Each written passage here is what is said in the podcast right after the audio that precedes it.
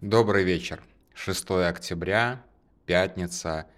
И сегодня будет максимально странная голосовуха, сразу предупреждаю. Она будет об истории, даже о таком маленьком куске истории, который мало кого интересует, честно говоря, кроме, может быть, будет интересно тем, кто был в Праге и ходил на экскурсии, а, ну и вообще, может быть, чех, чех, чехоживущим, скажем так, это будет интересно. А, и это будет про религиозные конфликты а, последовательно 14, 15, 16, 19 и 20 веков. А, это касается гуситов и не касается гуситов одновременно. Кто от меня ждет э, большую-большую историю про гуситов, попрошу подождать. Я сейчас в процессе адового совершенно переезда, который накладывается на работу, я ничего не успеваю.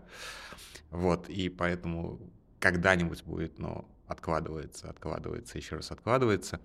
А, кратко про Кадырова и про сына, который стал героем Чечни, это, честно говоря, вот никто не, обра- не, про- не проводит параллели, но ведь у Кадырова абсолютная мания на ордена, скорее как у Брежнева. То есть Кадырова вот в, это, в, этой пристра... в этом пристрастии к цацкам надо вот с Брежневым, наверное, сравнивать. Вот он очень любит цацки.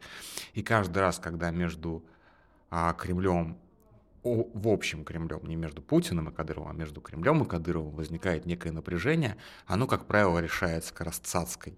То есть как бы началась какая-то возня, что-то происходит, Путину надо, а, видимо, то есть видимым образом поддержать Кадырова, на Кадырова спускается очередная цацка. Это вот прям сто процентов. Прям как бы практически любой скандал вокруг Кадырова заканчивается тем, что он напяливает на себя какую-нибудь очередную побрякушку. Давно заметил, просто хотел поделиться. Итак, сегодняшняя наша история, она как бы, она, она начинается до гуситов и даже, в общем-то, до Яна Гуса, и заканчивается сильно после э, гуситов и после Яна Гуса. И э, здесь я сначала был таким приверженцем э, теории, я ее изложу, естественно, которую я э, почерпнул в великолепной совершенно книжке про гуситов. Она есть на русском языке. Более того, я думаю, что это чуть ли не единственная книжка про гуситов на русском языке, вот настолько классно и подробно написанная, но она написана французом. Она написана французом, которого зовут Эрнест Дени. Она написана на рубеже 19 и 20 веков, и она чудовищно антинемецкая. То есть она вот просто французы наускивают чехов, наускивают чехов на немцев вот в таком вот ключе. Там подается вся история Яна Гуса. И, собственно, все, что я знаю про гуситов, я, в общем-то, почерпнул из этой книжки. И, естественно, те сведения, которые излагает Эрнест Дени, они либо были изначально манипулятивными, либо как бы наука, историческая наука того времени так считала, и сейчас мы знаем просто через уже там 120 лет, да, мы знаем гораздо больше, чем а, знал на тот момент автор, и тем не менее. А, один из главных чешских святых, статую которого вы увидите в любом селе, на, любом, на любой площади, везде, где установлены вот эти вот э, барочные фигуры и там даже более ранние фигуры, иногда сохранившиеся, везде будет Ян, ой, да, Ян Непомуцкий. А, признак этого святого. То есть святые, они же, как все эти статуи, они всегда делаются так, что ты узнаешь э, святого не по а, лицу, естественно, ну, как бы никто не добивался портретного сходства святых, тем более, что как они выглядят, иногда, ну, по большей части даже неизвестно. А, поэтому у каждого святого обязательно есть некие атрибуты. То есть обычно это атрибут какой-нибудь там мучений его, или там атрибут, благодаря которому этот святой прославился. Вот у Яна Непомуцкого обязательно 5 звездочек над головой. Видите статую с пятью звездочками над головой, и это точно Ян Непомуцкий. А, прославлен, ну то есть как бы почитается он, естественно, не только в Чехии, а, его растащили по всему католическому миру, в том числе а, в Латинскую Америку, то есть это, в общем-то, э, у, соответственно, у испанцев э, вторые, там, вторые, третьи, пятые имена тоже часто упоминают этого святого, то есть как бы он далеко вышел за пределы чешского ареала, но сейчас, как бы как это получилось, это тоже сейчас будет. С чего все началось?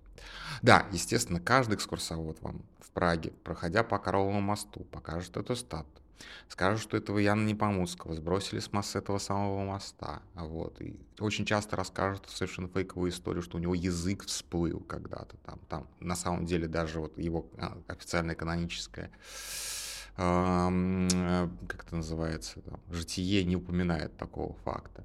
Вот, расскажут, что его э, как бы злой король там казнил за то, что он нарушил тайну исповеди. В общем, вот эту всю фигню расскажут. А, на самом деле это все не так. И это сто процентов все не так. Это одна, один из пластов легенды о, о Яне Непомуцком. А, все началось в, по-моему, в, то ли в конце, да, по-моему, в конце 15 я вот здесь путаюсь, в конце 14 века, то есть 1300 какие-то года, когда Карл IV – это самый главный чешский король, это вот как бы и он же император Священской Римской, Священной Римской империи, то есть человек, который вообще построил Прагу какую, в том великолепии, которое мы ее знаем. А, здесь как бы в Праге все, в Чехии все имеет э, там приставку Карлов, да, там Карлов мост, Карлов университет, то Карлов, все, Карлов не факт, что он все это построил, но ему все это приписывают, потому что это ну, как бы образец идеального короля. То есть человек, который действительно правил его там любовь к этому монарху, она там как бы пережила уже 700 лет или что-то вроде этого. Ну, то есть это прям как бы культовая фигура, можно сказать. А, не сказать, что это прям основатель чешской государственности, до него как бы были. Но и у него было два сына. И эти два сына, они как бы, ну, не сказать, что совсем не дружили, но очень долго не могли поделить между собой, а, собственно, священскую, священную Римскую империю. А, оба претендовали на, на, как бы на статус императора, и там он разные периоды перекачивал от одного к другому, но если а, Сигизмунд, это латинское его э, именование, или Зигмунд, как его называют и чехи, и немцы, он больше как бы был королем Венгрии и в основном там обитал, а, то Вацлав, а, он был пражанином и, в общем-то, сидел в Праге и занимался и там, делами всей империи, и делами Чехии, то есть Богемии, он из Праги. Его описывают как такого слабого короля, который очень любил бухать, который очень любил охотиться, но при этом у него был такой недостаток неконтролируемой вспышки гнева. А, и у него сложилось сначала из дружбы, точнее, сложилась сначала была дружба, потом вражда с а, архиепископом Пражским. А, в какой-то момент архиепископ Пражский, который вместе с ним бухал, кутил и так далее, вдруг почувствовал, что он смертен и начал, наоборот, соблюдать крайнюю аскезу, что, ну, соответственно, король воспринял как некое предательство. Ну, и началась такая вот как бы противостояние между церковью и а, между церковью и королем. А, и в том числе она выражалась в, скажем так, в контроле над активами.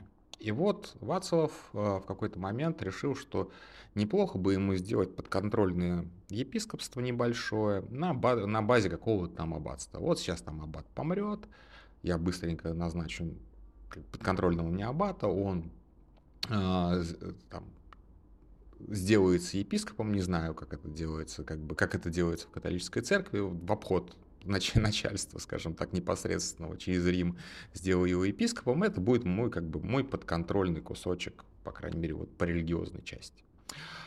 А, соответственно, вот архиепископ узнал об этом плане, подсуетился быстренько, как только тот старый аббат помер, назначил своего и, соответственно, таким образом короля обломал. Король пришел в ярость а, и в Праге попытался архиепископа поймать. А, вооруженная свита архиепископа отбила, то есть поймать его не удалось, но за решетку угодили, ну, как бы в руки короля угодил как раз Ян Непомуцкий, нотариус, ну, он тоже священник, там, и еще там два или три священника. Их начали пытать, а, их очень сильно отпиздили, а, в том числе бил и сам король. Сам король Вацлав тоже несколько раз приложился к, в том числе и к Яну Непомоцкому. В итоге в какой-то момент э, король понял, что он как бы хватило лишнего, что так делать нельзя, и решил отпустить их всех. Но было уже поздно, и Непомуцкий был настолько сильно избит, потом уже как бы уже почти в наше время установили, что он умер не от утопления, а от нанесенных ему травм, что, в общем-то, двоих отпустили, а этого просто решили скинуть в реку. Через некоторое время его тело выловили в реке. А, и тогда же примерно там начинается первый такой маленький культ человека. Вот как бы король убил священника и, в общем-то, пострадал, можно сказать, там за, за веру. А, потом был очень долгий период, да, то есть как бы гуситские войны практически полностью э, изгнали а, римскую католическую церковь, хотя сами э, гуситы правильно говорить, чашники, а не гуситы, об этом потом как-нибудь поговорим, э, считали себя истовыми, правильными католиками. А, то есть э, католическая церковь не имела практически никакой власти над Чехией вот примерно с начала 15 века и вплоть до, а, до начала 30-летней войны. Собственно, 30-летняя война в 1622 году она началась с Праги. А, и как раз партия, скажем так, не, не римских католиков, назовем их так, то есть э, приверженцев э, чашников, она потерпела поражение вот прям сразу. И с самого начала 30-летней войны э, Прага стала э, католической по власти, и в Прагу сразу же ринулись э, всяческие ордена, которые проводили здесь рекатализацию. Что такое рекапитализация, очень видно, опять же, в Праге, потому что большая часть храмов, которые были построены в это, в, именно в этот период, то есть примерно с середины 17 века, их прям видно, барочные такие, очень роскошные, очень пышные вот такие храмы. Это все, что было как бы ну, в рамках проекта рекатализация Богемии. А, и вот по версии того автора, а, на которого я ссылаюсь, Эрнеста Дени, а, культ а, святого Яна Непомуцкого придумали иезуиты. Иезуиты вообще вошли в Прагу очень шикарно. Они отстроили себе гигантскую церковь в новом городе на Коровой площади. А, там надо смотреть на фасад, это очень важно. Там фигура Игнатия Лайолы просто затмевает всех остальных святых, включая Иисуса Христа.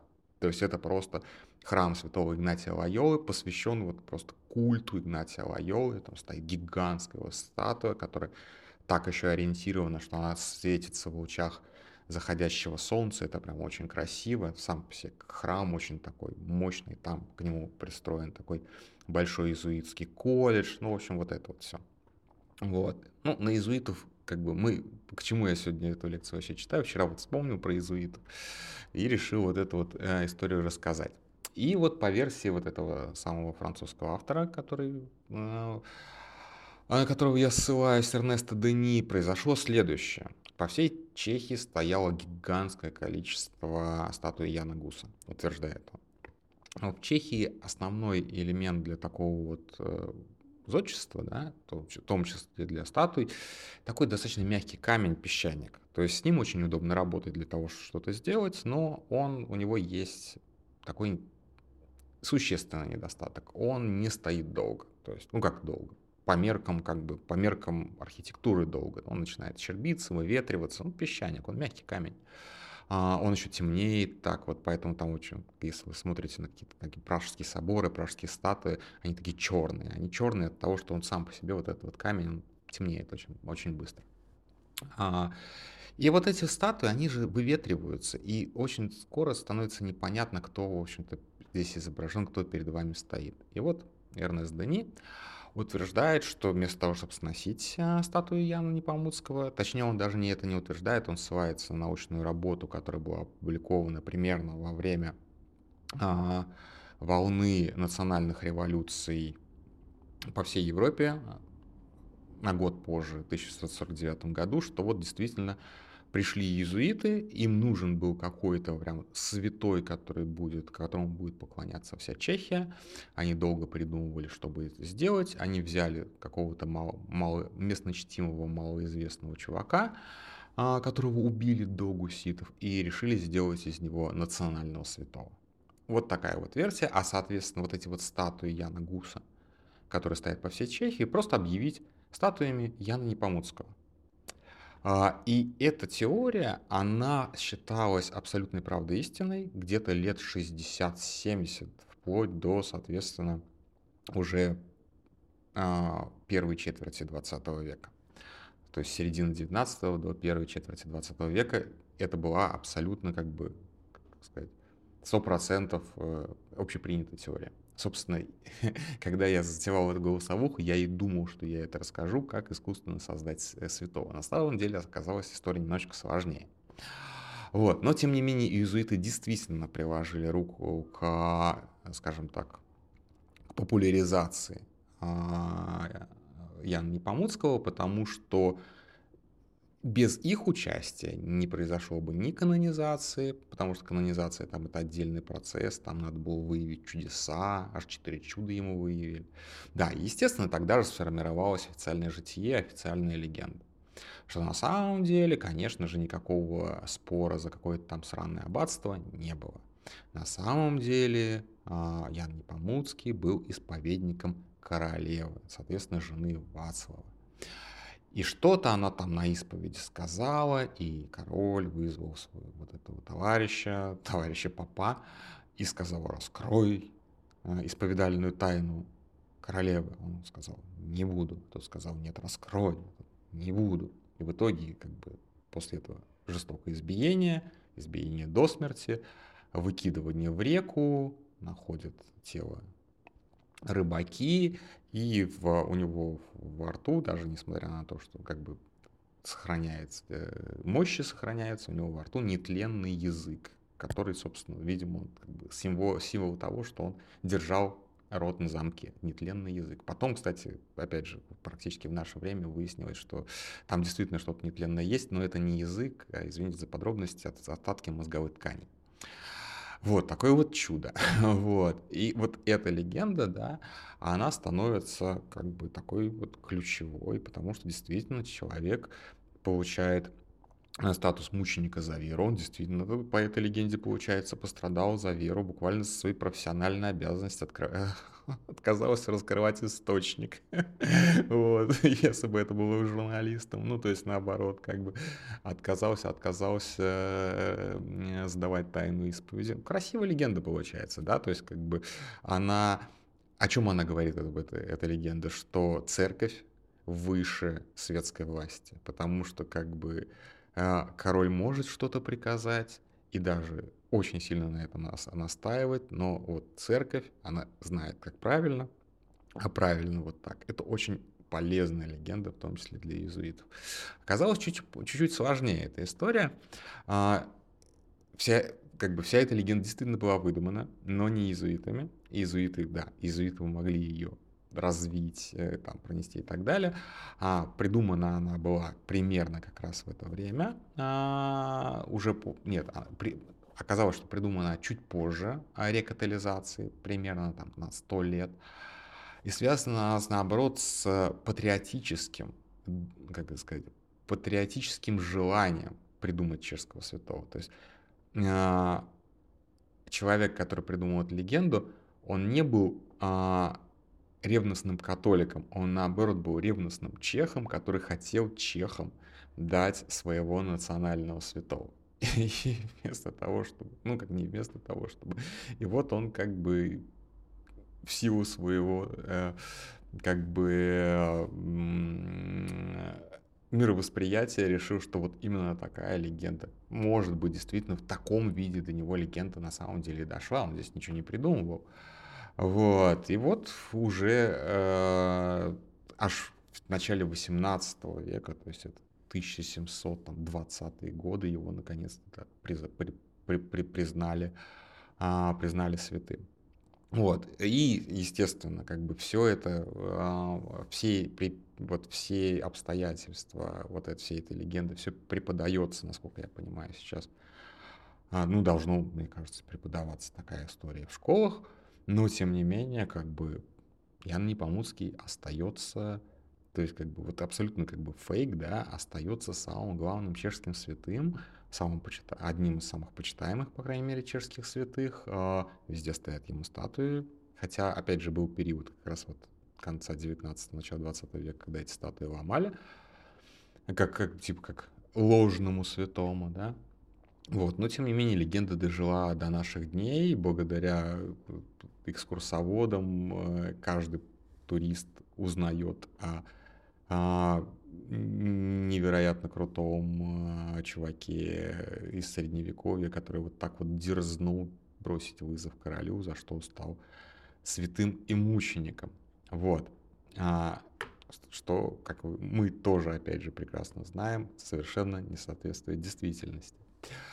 А, вот хотел рассказать историю об иезуитах, получилась история чешской истории. Вот. Так и, в общем-то, а, к чему я все это? А, я к тому, что, наверное, многие вещи, которые мы ну, как бы воспринимаем как данность, на самом деле вот такое же фэнтези, да, то есть кому-то так в голову сбрело, и вот как бы с одной стороны, дает некий простор для как бы для пересмотра, да, с другой стороны, мы понимаем, что как бы правда никому не нужна, оно, на, люди, людям наоборот нужны легенды, а, и, конечно же, когда наступит прекрасная Россия будущего, мы будем преподавать, мы напишем, мы со Смирновым сядем, напишем учеб, настоящий истинный учебник истории, где у нас будут свои святые, а, святые русы, которые боролись против рептилоидов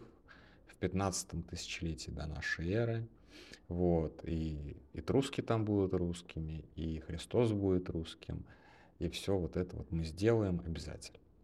Вот, но если говорить серьезно, то я вот как бы, если говорить серьезно, то когда а, появилась вот эта вот штука с а, Фоменко-Носовским, с, хроно, с новой хронологией, ну вы понимаете, о чем я, да, а, очень многие мои товарищи восприняли ее как, ну это бредятина полная. Но, блин, она гораздо увлекательнее, чем официальная история. И какая разница, что там было там. Мертвым все равно, что было 100, 200, 300 лет назад. История вообще ничему не учит. Так что давайте типа это. Новая хронология красивее и красивее, так что давайте возьмем ее.